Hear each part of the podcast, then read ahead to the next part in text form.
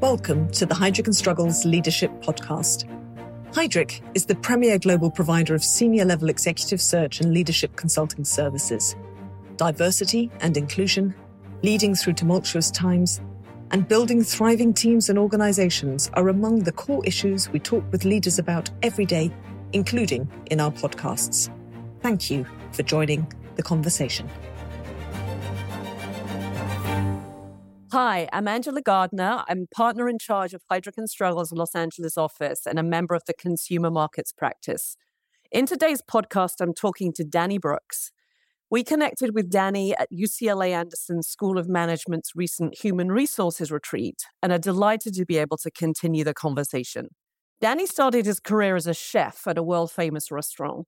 He then spent time at IDEO before joining Starbucks, where he held two roles Vice President of Food for Global Product Innovation, and Vice President of Innovation Culture and Methodologies. Today, Danny is brand archaeologist working at the intersection of data, strategy, and storytelling. He is co founder at Penrose, a strategy consulting firm that puts company DNA at the center of all decision making. Danny, it's great to see you here today. Thanks for joining. Did I get that right? You did. It sounds like a mouthful when I hear it maybe I need to shorten all of these titles, but you you got it exactly right. Cool. Well, thank you. So maybe we can get started with company DNA. Can you talk to us about that and how brands and archaeology go together? Yes. So my journey towards the words company DNA is a long one. I spent a lot of time working in what a lot of folks refer to as brand. Mm-hmm. And what I found was that in describing brand, I would spend, uh, you know, 30 or 40% of that conversation describing what I didn't do. You know, I don't do logos. I don't do brand voice, font, color, all of the things that a lot of people think about when they hear the word brand. And as I kind of ventured out of the creative realm, I needed a term that would resonate with folks that didn't require so much explanation. And I spent time with my team thinking about that. And we really started thinking about what is it that we're focused on? And what we're focused on are the unique qualities and characteristics that define an organization. And, and, the funny thing is, if you replace the word organization with organism, you have the literal definition of DNA. And so we started referring to it as company DNA. I don't think we created the term, but company DNA we define that as the unique qualities and characteristics that define an organization. So that's the first half of the question what's company DNA? The second thing that you asked was about brand and archaeology. So, archaeology really came about first as kind of a protective mechanism. We would go in to companies and think about these unique qualities and characteristics. And the greatest fear that we encountered was that we were going to come in and kind of write and define who these folks were.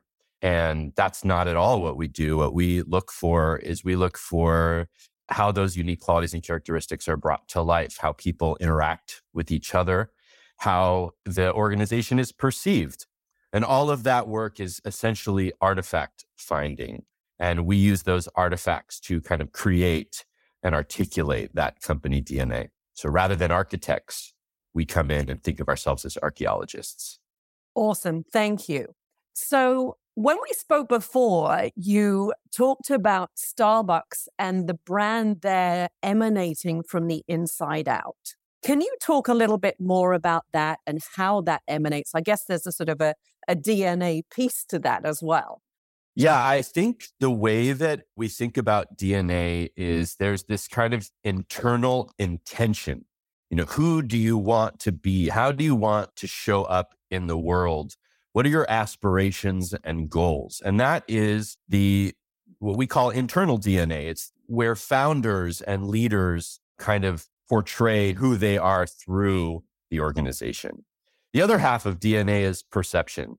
So, how is the organization perceived by stakeholders, perceived by the people that it touches? In Starbucks' case, you know, that's baristas, it's customers, it's vendors, supply chain, marketers, consultants. All these people touch Starbucks and they're part of that DNA as well.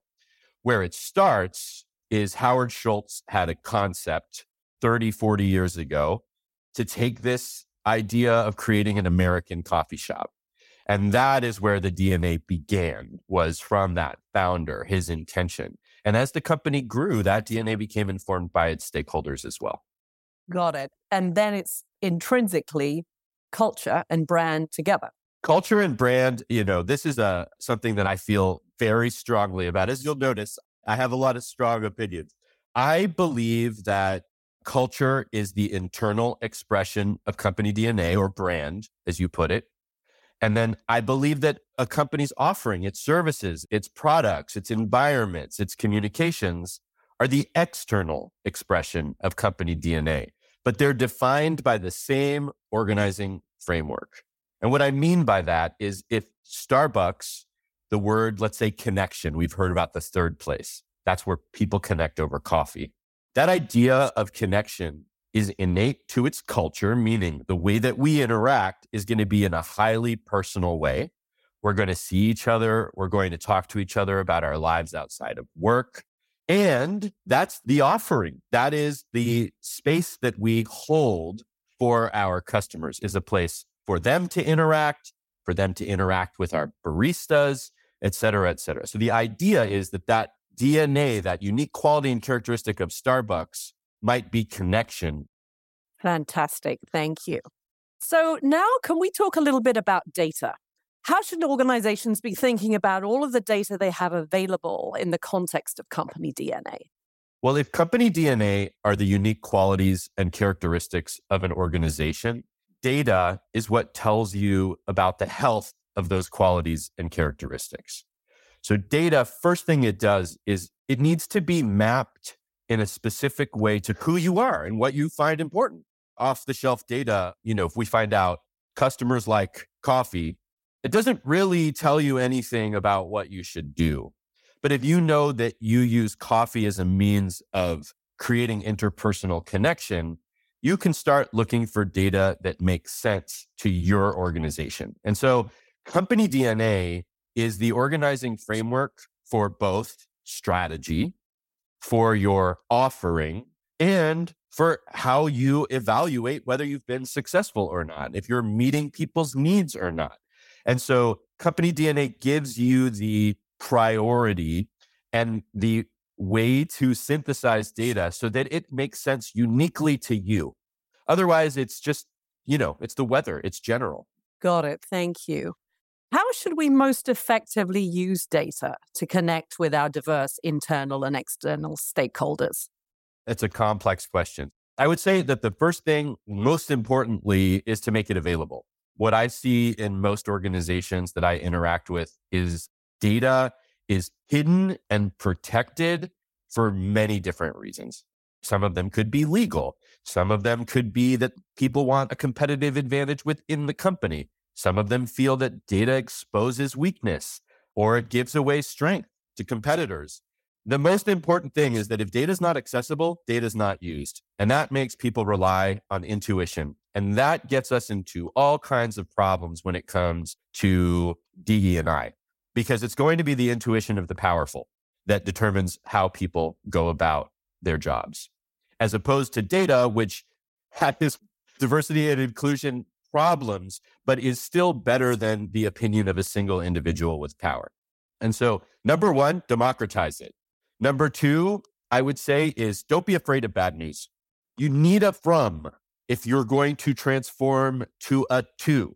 And that from is not going to be great news all the time. If your organization strives to be more diverse, you need to have a really good, long, hard look in the mirror, in the data mirror, to understand where you are today. Otherwise, you cannot measure progress. And so, if you don't share that data because it's bad news, you also cannot share progress. What you end up doing is congratulating yourself for doing something bad. Got it. So, keeping that in mind and thinking about the emerging workforce, 30% of the workforce this year is going to be Gen Z. How do we use the data to, and I know you've done a lot of work around generational analysis. How do we use that data? Maybe you can give us some high level findings from your research. Well, the first thing I would say about generations is that it is a construct. So generations are not a real thing. They are a thing that researchers use in order to study a cohort and that cohort's behaviors. So that's number one. So everything I say is going to be a generalization. The second thing I want to say is our expectation is that, let's take millennials, for example. Millennials, they spend a lot of time on screens. We assume that the next generation is going to be more of the same, but you know, at a higher rate. It's going to be more screens. It's going to be, you know, similar, but a variation on the previous generation. In reality, cohorts tend to be reactions to the previous generation rather than amplifications of the previous generation. So, given that this is a construct, I would say what I find most fascinating about Gen Z is that they both feel extremely stressed about our future. And that's to the tune of about 86% of Gen Z states that they feel significantly or somewhat stressed about our nation's future. So we're talking about America, United States here. They feel eager to work. So 77% feel like they're going to work harder than the previous generation. They expect their jobs to impact the world at about 60%. And because of that, 88% of this generation feels optimistic about their own personal future. So you have this incredible pragmatism inside of Gen Z, an incredible grit and willingness to work, and a feeling that they have control over their future. And therefore, it's an optimistic future. I think that that is very refreshing as an older Gen Xer here. And extremely accurate as to what I see in the world and from these folks. That's fascinating.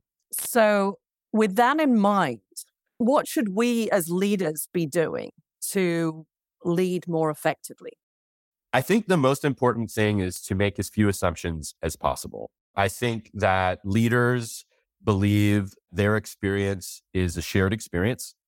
I think they believe that their path to leadership is a common path to leadership. In reality, given that most leaders are white and male, that leadership path is not a common path. It's not accessible to most people. And I think leaders need to be curious about the paths that particularly this generation is interested in taking rather than making any assumptions based on their own experience or what they've seen in millennials, the previous generation. Gen Z is different. Gen Z wants a seat at the table, deserves a seat at the table, and should be asked and taken seriously how they feel they'd like to best proceed in their path of growth and what makes them feel good. Those are things that leaders spend so much time guessing and making assumptions and looking at surveys rather than actually looking someone in the eyes and asking them a question. The other thing I'd say, Angela, is to the looking in the eyes and asking them a question. Gen Z prefers real life interactions by a lot. They don't trust, again, I'm generalizing here, but they don't trust digital interactions in the same way that we may right here on this Zoom call because they understand how digital interactions are used to mislead and deceive. And they prefer to look you in the eye and have a real conversation with you. So I'll add that. Be curious and look someone in their actual eyes, not in their digital eyes. It's incredible how we're sort of seeing circles come through in behaviors. That's uh, very, very interesting. Thank you. So, and Struggles recently published a survey of 420 executives across eight countries. And we were looking at how they're trying to keep pace with change in their organizations. The interesting thing is the data show that employees are at the center of why DE&I matters and how it contributes to the company's success, both internally and externally.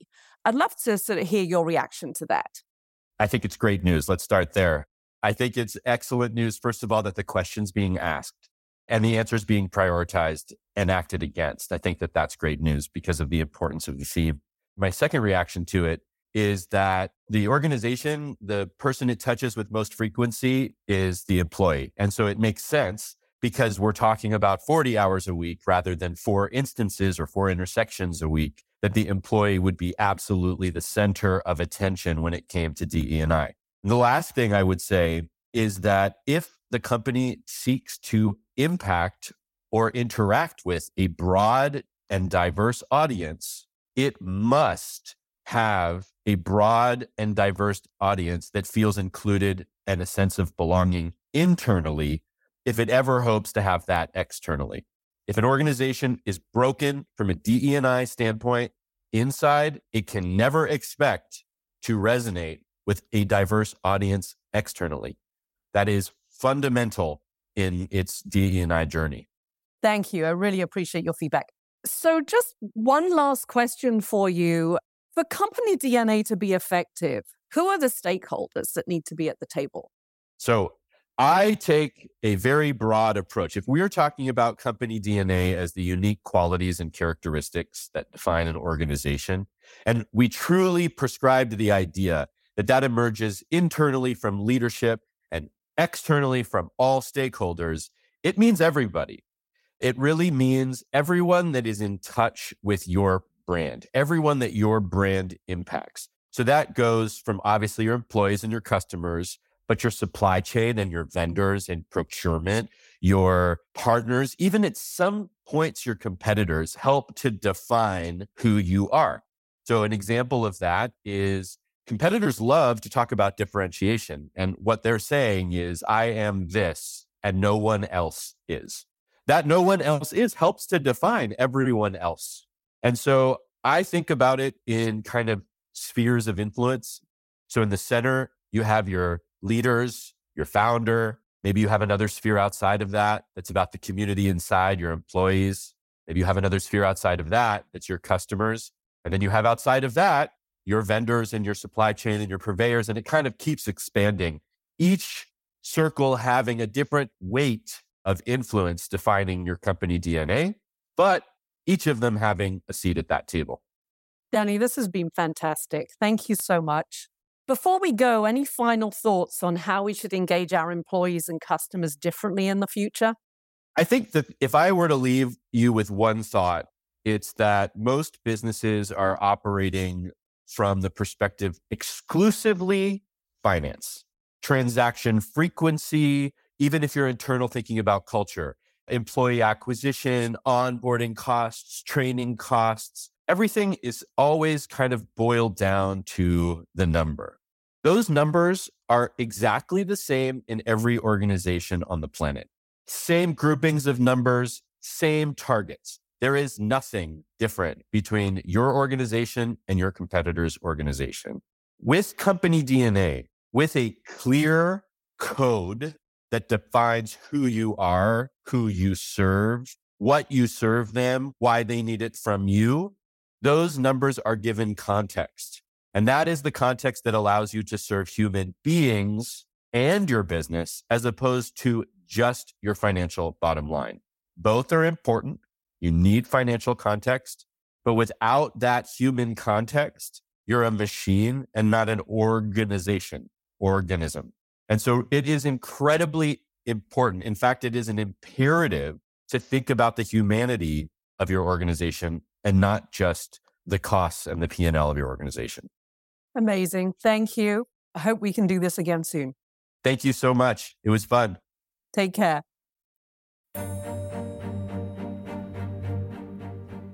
Thanks for listening to the Heidrick and Struggles Leadership Podcast. To make sure you don't miss more future shaping ideas and conversations, please subscribe to our channel on the podcast app. And if you're listening via LinkedIn, Twitter, or YouTube, why not share this with your connections? Until next time.